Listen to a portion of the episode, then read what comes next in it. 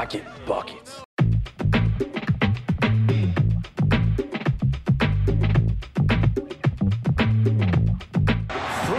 Kobe, good! Bryant right between the eyes. What is up, everyone? It is Blue Wire Buckets coming to you. I am your host for this evening, Ben Dowsett. I am normally the host of the Sharp Notes podcast on the Blue Wire Network.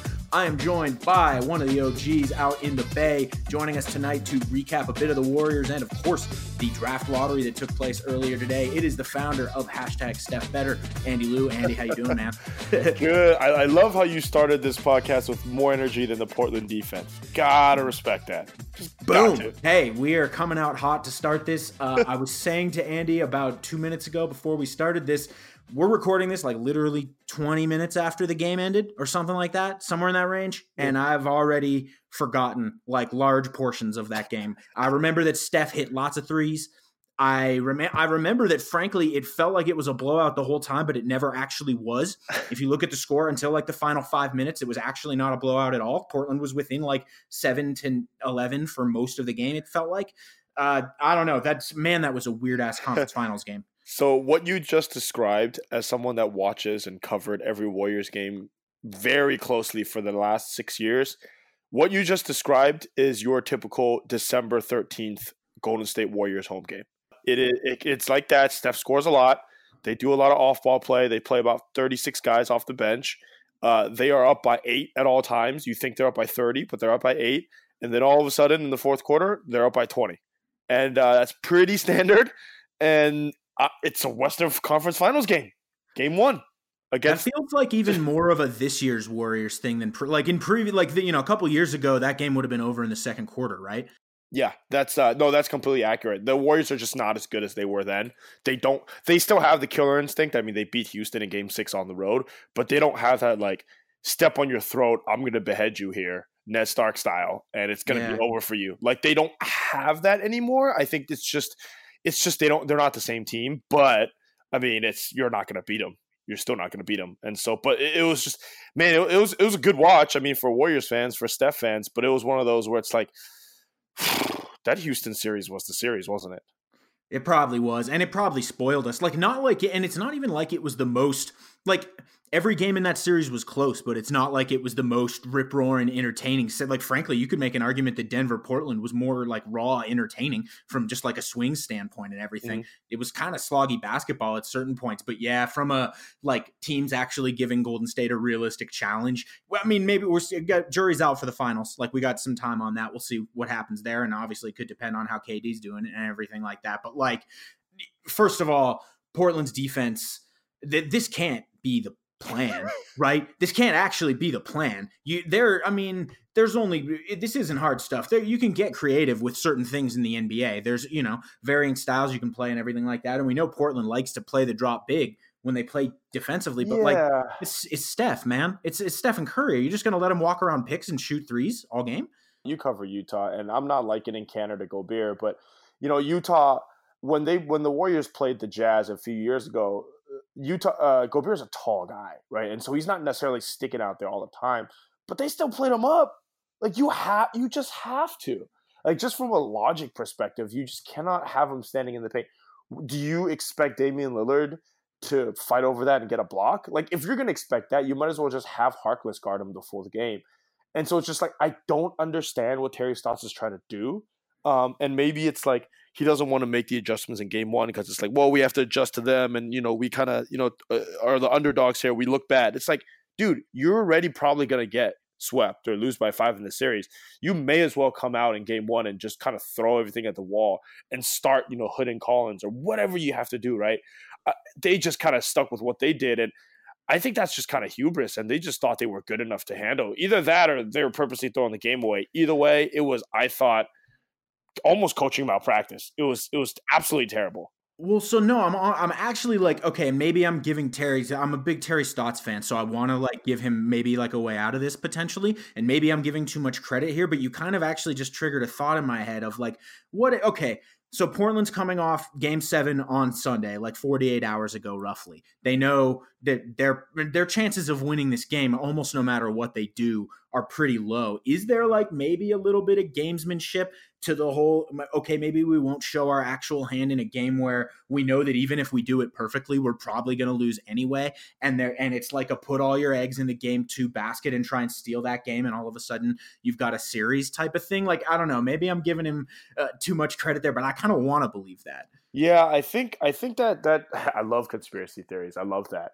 Um, and Terry Smarts is Terry Smarts. Terry Stotts is definitely a good coach. The problem is they got to play every other day the rest of the series. I, I think right. I'd mm-hmm. understand it if like they had maybe two days rest and maybe you kind of give away this game. But it's like, man, they got to go back and run it back again. And it's not like you know the entire fourth quarter was the rest game there. Like it was pretty close, and they didn't put the bench guys until about three minutes left. So it's like they got to run this back again on Thursday, and it's like even if they play better, I, I, do expect the Warriors to play better too. I didn't think they looked that great, but it's tough. The other thing is, it's tough for Portland because they're just not. They're just not on that level, right? I would say like Warriors are on the top level. You would probably say Houston's, you know, right under that, and then you would say Portland's under that, right? So it's like, what do you really expect them to do? I think that's a little unfair. Yeah, I, I think I would probably agree with that. I don't know. I wanted to give give Terry a little, and also you can't you can't just like punt games against the Warriors, even no matter what the situation is, no matter how little rest you're coming off or whatever. You can't just be like, okay, we'll spot them this one. Like it's never going to work out too well for you in a seven game series where they have home advantage. So, I mean, honestly, the only other thing I had written down from this game was a tweet you sent early on in it that said, honestly, I couldn't even find enough Portland might have a chance takes to troll Strawman.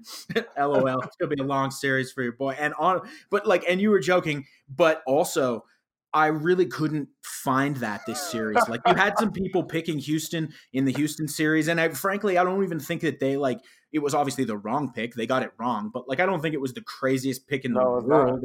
Yeah. They, they, at least had a chance, at, and every game in that series was within ten, right? So like, you know, close enough. But in this case, I don't even th- I don't even think I saw like you've usually got the one rogue dude on Twitter yeah. or something. I didn't see a single person, and I I don't think anybody was even willing at this point.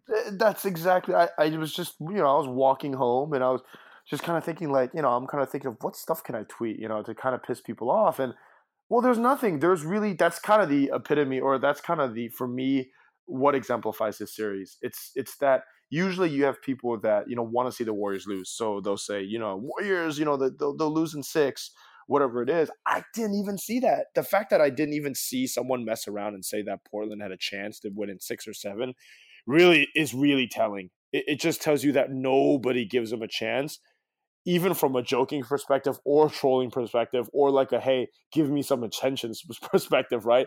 Nobody's even going to bother to do that because it's like well it's so transparent that you're kind of you don't even believe what you're saying if you say that kind of did you even did you even see anyone give portland two games? No. I don't I, think i did. the funny thing is me and sam on our podcast like we pick warriors in six but you know the oh. funny thing is we did it because we think the warriors going to mess around here. Like they're going to mess around and give away a couple games. But after watching this game, it's like they look tired too. Yeah. Like, well, Dames looked tired since the start of this. Dames looked tired since the start of the second round. Pretty much, he got. I'm not saying he got carried in that second round, but like because he, he, didn't at all. He's a big part of it. But like they, he he looked a bit tired since what he did in the OKC series. And then he, I don't know if you noticed on the broadcast, he tweaked his hamstring. It looked yep. like tonight yep. at one point.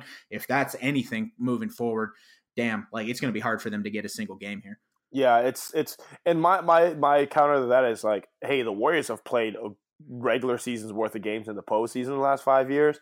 Uh, they they're tired as well, but that's where the talent disparity comes in, right? I think like with Steph and Clay, I, I would say they're a level above Damon McCollum, but maybe Damon McCollum have a great game on the road. Um, so you know maybe that evens out, and Steph has a, a bad game, so you're okay there. Let's say let's say you you get a game three there. But then the difference on the other side is that the Warriors are Draymond Green, right? And so like you look at that difference and you look at Draymond Green tonight, he was phenomenal again on defense. He was so good, so good. And I'm watching Enes Kanter. You know, I'm, watching Enes Kanter. I don't know really know what he's ever doing on defense and on offense. You know, they're throwing doubles at him. He's turned it over like five times. So it's a, it's rough because they have those two guys, but outside of that, man, they wear those guys out, especially when Clay locked up those two guys too. Um, can't pl- can't play. Kanter might be back a little bit in this series because they I think they got to go small and play Collins more. Like not that he was perfect by any means. I don't even know what his plus minus was or anything, but it felt like their only reasonable chance of of generating offense decently enough. Because frankly, actually, despite the fact, and again, I haven't even seen the, specific like offensive rating numbers or whatever, but despite the fact that they were giving up a, a bunch of really good looks to Steph from three, it actually didn't feel like the Warriors' offense was really going off that much. At least not by how the standard that they can.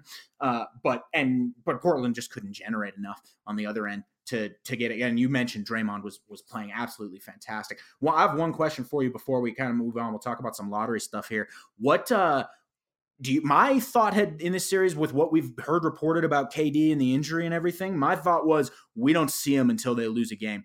Like, and I don't know. Would you? I don't know if you've heard anything in particular, but like, do, does it seem to you like they might play it cautious that way or what? They'll sit him the whole series if need be, but I think he's out game two. I think it's very unlikely he plays game three.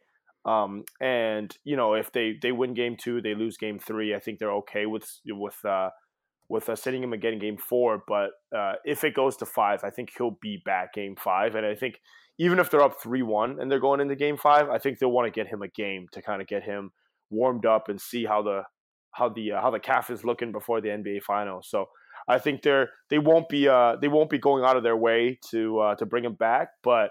Uh, they'll bring him back when they have to. I don't think it's too big of a deal, but um, I think it was just a couple days ago where he still wasn't really walking or going full speed. So uh, it's not like it's he's back anytime soon. It's not like he's still running around and he can play at any time. It's definitely not that. He's still at least, I would say, probably a week away. Yeah, that seems is- to make sense. And you're Yeah. going to want, I mean, obviously, you're going to, at this point, especially if you don't lose and if you go up 3 0 at some point in the series, you're going to, you can make sure he's completely pain free before you need to bring him back. And guys, speaking of pain, when you're selling online, getting your orders out can be a real pain. It's time consuming, it's expensive. There are so many carriers to choose from. So, how do you know you're making the best choice? This is why you need ShipStation.com. It's the fastest, easiest, most affordable way to manage, ship your orders. ShipStation helps you get our orders out quickly, helps you save money on shipping costs, and it keeps your customers happy. That's the most important thing.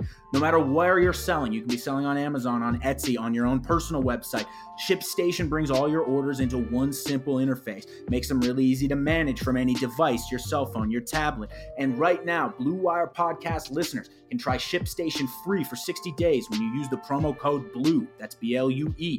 There is absolutely no risk. You can start your free trial without even entering a credit card information. ShipStation works with all the major carriers that's USPS, FedEx, UPS, even works with Amazon Fulfillment. So you can compare and choose the best shipping option for you and your customer. No wonder ShipStation is the number one choice of online sellers. You'll ship more in less time, the best rates available. Just visit shipstation.com, click on the microphone you see at the top of the homepage, type in that code BLUE. That's shipstation.com, enter the promo code BLUE. ShipStation, make ship happen. Do you like that, Andy? How I almost swore there at the end of that? incredible. And I almost swore there at the end, but I didn't. Oh yeah, I I read that read yesterday and I laughed. It's a good one. I enjoy it. Uh, Oh my, that was an incredible segue. Great read. I, I'm jealous. Normally I- I don't do segues well, but I was I I saw a connection right there because where the word pain was in the first line. We were talking about an injury. I was like, boom. You know what? It was too easy. Thank you. I appreciate it. Okay, guys. So, frankly, the more exciting thing in the NBA world that probably happened today than the conference final game that took place that we just talked about was the draft lottery, which I think a bunch of people thought Frank Isola was kidding when he tweeted out that thing before the lottery about like somebody transmitted the info and wow, you guys, wow. I think everybody thought he was trolling or something like that. He was he was not trolling. When it got down to the final four, I was I was thinking this is basically the most exciting final four you could have imagined. Like if you could have if we had said what would be the most drama possible Oh, for a boy. final four. Lakers, Oh, yeah. Knicks, Memphis, because Memphis uh they- obviously they they had the convey or not convey thing and the, the trade that got that pick. And then uh obviously the eventual winners, New Orleans, with the whole Anthony Davis saga going on. They end up winning. We've seen the word from Shams Charania saying that Davis has not changed his stance. I mean, and that was out within like 10 minutes of the pick. Oh wow. I, I missed that. Oh, you missed it? Yeah, Shams Yeah. Uh, had it had a tweet pretty quick, which made it seem like it was oh, they were almost waiting on this sort of a thing. Uh, that that he had not changed his stance, that he still uh, Wow. wants wants to be traded by the Pelicans. So I guess the the first place to start there is, I mean, the obvious answer is Zion plus the haul that you'll get from trading Anthony Davis sure seems like a pretty damn nice rebuild, right? I don't even get to imagine Jrue Holiday, Anthony Davis, and Zion Williamson. The fact that I don't even get to imagine that is, is depressing. Right? I think that's that's not fun. Uh, well, we've seen we've seen Griff pull off miracles. He's now won like four draft lotteries in the last eight that. years. Maybe he can. I don't know. Maybe he can pull a miracle and can and change AD's mind. It doesn't feel like it though. No, no, and it doesn't. And and you know, Shams is great. He he's there's there's Pete's probably right. And so, boy, that that's tough. I, I, will say they've got the right person for the job. I mean, I would say some people would say the management, uh, or sorry, not management, but the uh, the ownership there is is tough. Right? It's not so great, but um, hiring David Griffin is smart. And so getting him to kind of jumpstart this rebuild with Zion, and boy, I, I, don't know what they can get for Anthony Davis, but that is a hell of a way to start the rebuild. Um, here's my thing. I'm curious where David Griffin shifts Anthony Davis to. Um, and what does he get for that? Because if he wants to ship him to a team that Anthony Davis doesn't want to sign long term for, what's the point? Right? You don't you don't get that haul. But if you shift them to, I don't know, the Lakers, maybe you get a bigger haul. I don't know. Um, so that that's that's that's my kind of thought process because end of the day, you just kind of get whatever package is best, right? And that's what good GMs do. You don't care about who you're trading to. So earlier today, and I apologize if I was mistaken on this, but I'm almost 100% sure I'm correct. I believe there was a report from Ian Begley, formerly of ESPN, now he's with SNY, I believe, where he indicated sources had told him, and again, I'm sorry if I got this wrong, but I'm, I'm pretty sure I'm right, that he that uh, Davis would consider re-signing in New York with the Knicks if he was to be traded there. And we already know, I think, based on previous reporting, he, he would definitely reconsider signing with the Lake, re-signing with the Lakers down the line. So with the Lakers sitting at four and the Knicks sitting at three, and then looking at the remainder of their asset trove, who do we think has the better uh, set of assets? And do we think the Knicks are going to be willing to kind of put all their chips in? And I guess as a three prong question is how do the Celtics factor into all this? Do, oh, are they still boy. a factor at this point? The Celtics ended up with like the 15th pick or, or the 14th, 14th, pick or something, yeah. right? Yeah, the, yeah, it can't be the 15th, but the 14th pick, which is hilarious because uh, it, it, just about everything that could go wrong for the Celtics this season went wrong, and uh, you would think that Kyrie's gone at this point. Um, which is funny to me because I'm definitely not a Celtics fan. So, uh, really well done. Um, well, and if uh, Kyrie's if Kyrie's gone, it probably means no AD, right? Yeah, yeah, it's got. I mean, yeah, that that's the thing, and and if I, I did, I, I guess I answered that accidentally while I was uh, going off on a tangent, but uh, yeah, I, I guess you wouldn't trade uh, Jayson Tatum for that, but you know, if I was Danny Ainge, I would still do that trade, but with Anthony Davis re-signed, that would be the that would be the question, and maybe he wouldn't if there's no Kyrie, right? Because then it'd just be him by himself. Um, and if you knock out the Boston Celtics, then I would think that the that the LA Lakers would have the best package if they're already willing to throw everybody in, and I don't think that Kuzma and and Ball and Ingram are that great. I think they're all mid mid players at best. Um, if they throw on that you know fourth pick, it's not even close. You got to take that package, right? There's probably nothing better there. Although I did hear it's a three person draft, but you never know with those things. But you got to think it's the Lakers. Well, so what if the Knicks come with? What if the Knicks are okay? We're confident that we can get Anthony to resign, and we're going to come with uh, Kevin Knox, Frank Ntilikina, this third pick, and a future first. Doesn't that at least like at least kind of compete, at least get you in the building? I don't know. It seems like it it would at least be a starter. Yeah, the third pick, yeah, third would be better than the fourth, you would think, in that draft. And then uh and then I mean that future pick would be unprotected right? Because that's the tough thing. Yeah, I mean, what type of protection we're talking about? I, I, just think that the Lakers are willing to. They the Lakers are under so much pressure right now. They just hired Frank Vogel, who's mediocre at best. LeBron's probably not even going to listen to him. They hired Jason Kidd, who's a joke, um, and that that's just te- a terrible. Uh, and they have so much organizational dysfunction over there. They're under so much pressure to get a star. I don't think Kawhi's going there. Uh, Kyrie maybe right. There's no way Kevin Durant or Klay Thompson are going there. So it's are you gonna get Jimmy Butler? Like that's who you're gonna get? You know, with LeBron James, you only get LeBron James for a few more years here.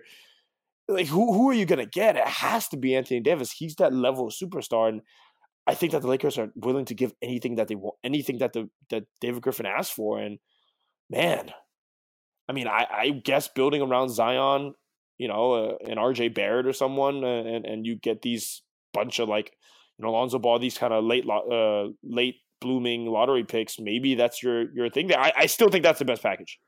I'd be. I will say, if I was uh, David Griffin, who I'm not, and like, man, I would love to be as smart as that. dude, but I would be trying to drum up interest from the Knicks if I could. Both A, to keep the pressure on the Lakers so they have to put everything in the deal if you're going to be doing it. That's the one side of it. But also, because frankly, I am thinking maybe in the back of my head, especially from a, you know, a standpoint of, you know, you've already got your foundational star. You've got Zion coming. Like that your foundation is set. You've got your guy. If you if you can hit one more major home run so my thought is if you can get the Knicks, you just said you mentioned it just a second ago. If you can get the Knicks to put in a future unprotected pick somehow, if you can get them to go that far, like maybe they sacrifice a like they only send one of their current players and then they send this third pick plus a future first that is either unprotected or really lightly protected. And if you think you have a chance at that point uh, with New Orleans of maybe the Knicks it'll just be AD. They won't get Durant or something like that, and they'll only be mediocre in the next few years. And you have a chance to nail another high pick. I'd be like, man, does that one asset maybe look more attractive to me than any single thing the Lakers can send? Yeah, I, uh, they're in a good spot, huh? They are. Yeah, it's not uh, bad. It I really heard, worked out well. I saw the suggestion from Henry Abbott, True Hoop. Uh, why don't the uh, why doesn't New Orleans trade the number one pick to the Lakers for LeBron James? I'd be here for it. the Lakers. You, be, you do that if you're the Lakers. I mean, if LeBron said that he was up for it, wouldn't you have to think about? it? I don't know. I haven't gone. I don't, think, I don't think LeBron has a no trade clause. Does he, he doesn't. He doesn't. But like my no, my thought wasn't even that. Mine was more like you're if you have LeBron on your team, you better know that he's not committed if you're going to trade him. Like it would it would probably be that I know it's not going to happen, but I think if it happened, I think that would be the probably the craziest story in sports history. It'd have to it's be up there. Gotta be up there. Yeah, it's yeah. gotta be right there. Oh, That'd be really fun. I'm, I'm rooting for that because I always root for chaos. Yeah, just like a couple other random notes. Memphis came in at two, so really interesting situation for them. They've been talking about a Mike Conley trade for a while. So like now, do you feel like it's more likely they move him because now they can get Ja Morant? Yeah, and, and JJJ is great. That's a great. That's a great core. But also, what's interesting about that whole thing with Conley is that they uh, they still owe their pick top six protected in 2020. So it's like, do they maybe want to win enough so that they convey that because it becomes unprotected the year after, or oh, maybe boy. the year after that? So do they maybe keep Conley because to and they can say, oh, we're going to put him in the mentor role for Ja, and plus try and win enough games to make sure they convey that pick next year because they, oh, frankly, wow. they sort of probably wanted to convey it this year. Like they're not going to complain now that they have a chance to draft Ja, but like before that, they were, I think they were hoping to convey it this year. So that's that's kind of interesting. And then what, what, trade is that? I'm curious. Do you know? Oh uh, shoot, I had it up before and now I don't at all. Um, it was the I can find it. Uh, so, but uh, then I was gonna, I was well you, well, you can say it for a second. I was gonna ask about which team do you think got screwed, quote unquote, screwed more. Uh, Atlanta dropped out of five to like seven or eight. I don't remember. I think it was eight. And then the Dallas pick that they uh, that could have carried over to being unprotected in future years conveyed at eight or ten or ten or something like that. Not great for them given what they could have seen. And then Phoenix, who in my opinion doesn't deserve to have any lottery uh, luck, agreed, but, but uh, drop down. So they, uh, the, I think they dropped down two two spots, maybe three. They're not really in any of those positions to draft the guys that most people consider are elite at this point. Yeah, I think Phoenix is. We got to cut them out. They're a joke, and uh, they can't get anything right. I wish Atlanta had gotten some luck there. Don't you? Like, I think that's maybe the hipster kind of take, but I wish Atlanta had gotten you know a top one pick. I wish they had got Zion. Uh, I, I, love Trae Young and uh, I love Luka, uh, but Trae Young was my guy going into the draft. I did not like I liked him more than Luka or anything, but like obviously being a big Steph fan, I, I see shades of Steph in inside of uh, Trae Young, and I wish that uh, he was playing with Zion. I think that, and a lot of people compare uh, Zion and uh, to a you know more athletic version of Draymond Green. I, would have to see it. I, Draymond has the most IQ I can think of of a lot of players in the NBA, but you know, Zion's that type of player that, man, he can take over a game both offensively and right at the rim. And, you know, you pair that with Trae Young, that would have been that would have been my favorite team to watch next year, uh, by far.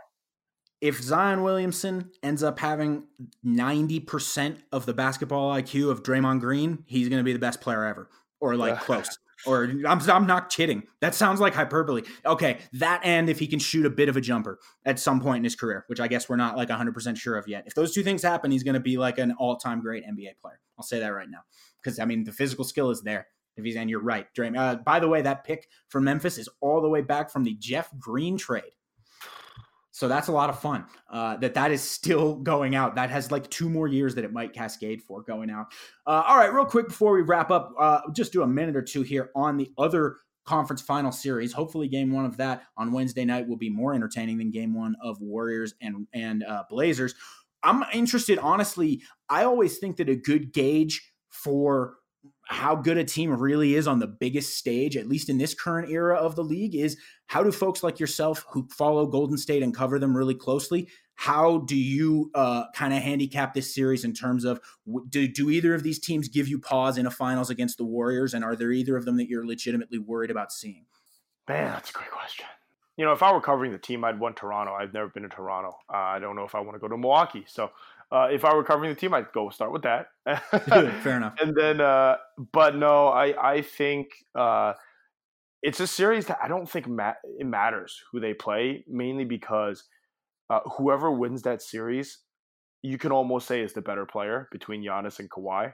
I think it's going to be a great. I think it's going to be seven games. I'm picking the Bucks, but um, I, I, think it's it's mano a mano who on who's better. They may not guard each other, but it it'll be them too uh, and their role players, both role players, I don't think you can trust um, uh, right now. Even though you know you would say Milwaukee's might be a little bit better. Uh, I think against Golden State, both teams are so new, and guys, some guys you can't trust, like Kyle Lowry or guys like Eric Bledsoe. I think it doesn't matter. The Warriors have the experience; they're gonna win. And the matchup wise, I think both teams are just as tough. So I, I might be a bailout answer for you, but uh, I think that's the uh, that's my take as someone for the Warriors. Now that's interesting because I frankly I expected you to say the Bucks. I think the Bucks are obviously the team that's looked a little better recently. I picked at the start of the playoffs and at the start of the season, I picked Toronto to come out of the East there I'm I'm struggling with myself for whether I'm sticking with that pick or not. I don't make my picks public because I don't care what people think about what I pick in a series. But like I'm mm-hmm. ugh, I don't know. I'm really back and forth on what I want to pick. The one thing I keep coming back to is, and this re- this could have had to do with who they were playing in the last round. Like I definitely feel like Philly is, was a lot better team than Boston and a lot tougher matchup for a team like Toronto. So it, it could be jading what I've seen, but it feels to me like you're right by the way. Both teams have role players that are really that struggle to be on the floor in the playoffs and that are going to struggle even more if they get into a series against golden state. But it feels like even within that Milwaukee still has a really still really knows what they are as a team and what they're doing, even despite being a little newer on this stage, as you mentioned. Whereas Toronto, for large portions of that Philly series, it felt like they were a bunch of talented dudes, yes, but still just dudes around Kawhi Leonard, who was then you know being a god for basically the whole series. Did you get that feeling at all? Yeah, I, I, I completely agree. I think that I think that Toronto almost relies primarily on like, hey, Kawhi, save us right? And and there's no identity there. I think it's similar to how the Golden State Warriors are when it's like, hey, Kevin Durant, do your ISO thing, and then they lose identity, right? It's it the, the joy is gone, the Steph Curry offense is gone, and you see what happens when you bring the Steph Curry offense back. So I think there there are shades of that. Not that Toronto had a great offense before that, right? Um, but with Milwaukee, they know what they want to do. Um, but here's the thing, I think that Giannis, he he doesn't remind me of like a, a young LeBron uh, in terms of like um, style a lot, but at the same time, he does. It's like he has that fun. You know, you remember Cleveland first, LeBron, fun. You know, a bunch of role oh, players, shooters around him. You know, coasting through the Eastern Conference, just a very good team. He has that same type of vibe for me, and I think that he's gonna hit a snag there and whether it be the Warriors or whether it be Toronto, it's the humbling will begin. And he's lost a few playoff series now and then, but this is where it begins, right? This is where it's like now you're on the national stage, and if you don't show up now, they are coming for you. They are coming for you, and they're coming for you in ways that you've never seen before. I think that Giannis is going to struggle either in this in this Eastern Conference Finals uh, a little bit. I still think he wins, but he's definitely going to get like um, I call it big boyed by the Warriors like the Warriors are going to come in as the big brother and they're just going to punk him in that first finals. But then, you know, at, so, at a certain point, you know, Giannis is great enough. He's going to start winning championships, you would think. Um, but you know how that goes. You don't just show up to the finals as a first timer and just go to work. So uh, that's kind of what I see happening. But uh, man, that guy's fun.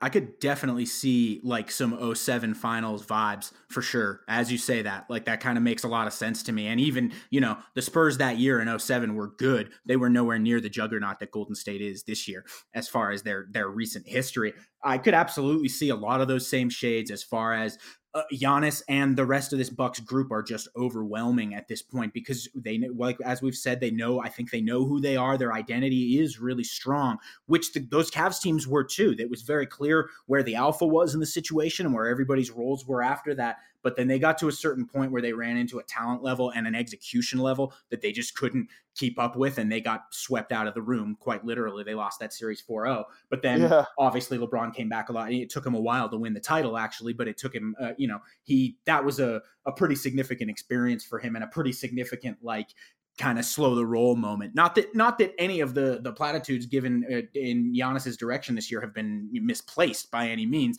but like you're right, that kind of success tends to, especially when you're in a league with a team like the Warriors, tends to come slowly. And we've seen that over several generations of the NBA, Pistons and the Bulls, and then all the, you know, the various teams that kind of get over that hump over time. Yeah, and I, and you know the Bucks are better than that team, right? Middleton's good, Bledsoe's good, you know, but it's like I, I Brook Lopez and you know Nikola Mirotic and, and Bledsoe, I, I, don't see these guys as eh, Middleton even. I, I just don't see these guys as players that matter on the highest stage, right? Like players that matter are Kyrie Irving and LeBron James and and guys that like are able to even Klay Thompson struggles in the finals. right. right. Like he and, and he's a very good player and, and the Bucks don't have anywhere near Klay's ability. So I mean we're we're taking we're jumping ahead here, but I, I think that uh um I think there are some people, you know, I think the Bucks have like similar odds to the Warriors of winning. So I don't I don't think that's uh I think that's where the uh, disconnect lies for me. So. Well, there are some people that are that that have. I think it was on the Lowe Post today. Chris Herring, my good friend, uh, made said he thinks the Bucks might win it all. He said he thinks that almost like the Warriors in that first title year, we can be a bit slow adjusting to the new kind of juggernaut in the building type of thing, and that we might be just slow adjusting to the you know Milwaukee's been the best team in the league all year long, et cetera, et cetera. I'm not sure if I by the whole extent of that because you know we know sort of the laying dormant thing with Golden State. We've seen what this team is in the playoffs, but I'm interested by it. I do think Milwaukee could give a, a pretty interesting series, uh, and yeah, I don't know. I, th- I think it'll be interesting. And frankly, do you blame us for jumping ahead after the game that we just watched? I don't blame us personally. Um, yeah. Well, no, sorry. Go ahead. oh, I, I, was just going to basically close it out. So if you got anything else, go ahead. But otherwise, I felt like we ran through it pretty well.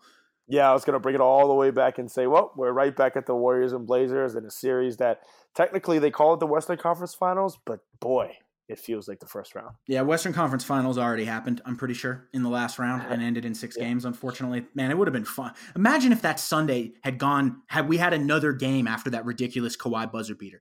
I was thinking about that earlier today. What if we had had another game after that? That would have been ridiculous. Okay. Yeah, I, eh, shoot. Anyway, guys, thank you so much for joining us once again. I've been with Andy Liu here. You all know who he is. He is the host of the Light Years podcast in the Bay. Also, he and Andy, or wow, excuse me, he and Sam host the radio show. Andy, give us the information on that. Oh yeah, Warriors World Radio, 95.7 the game.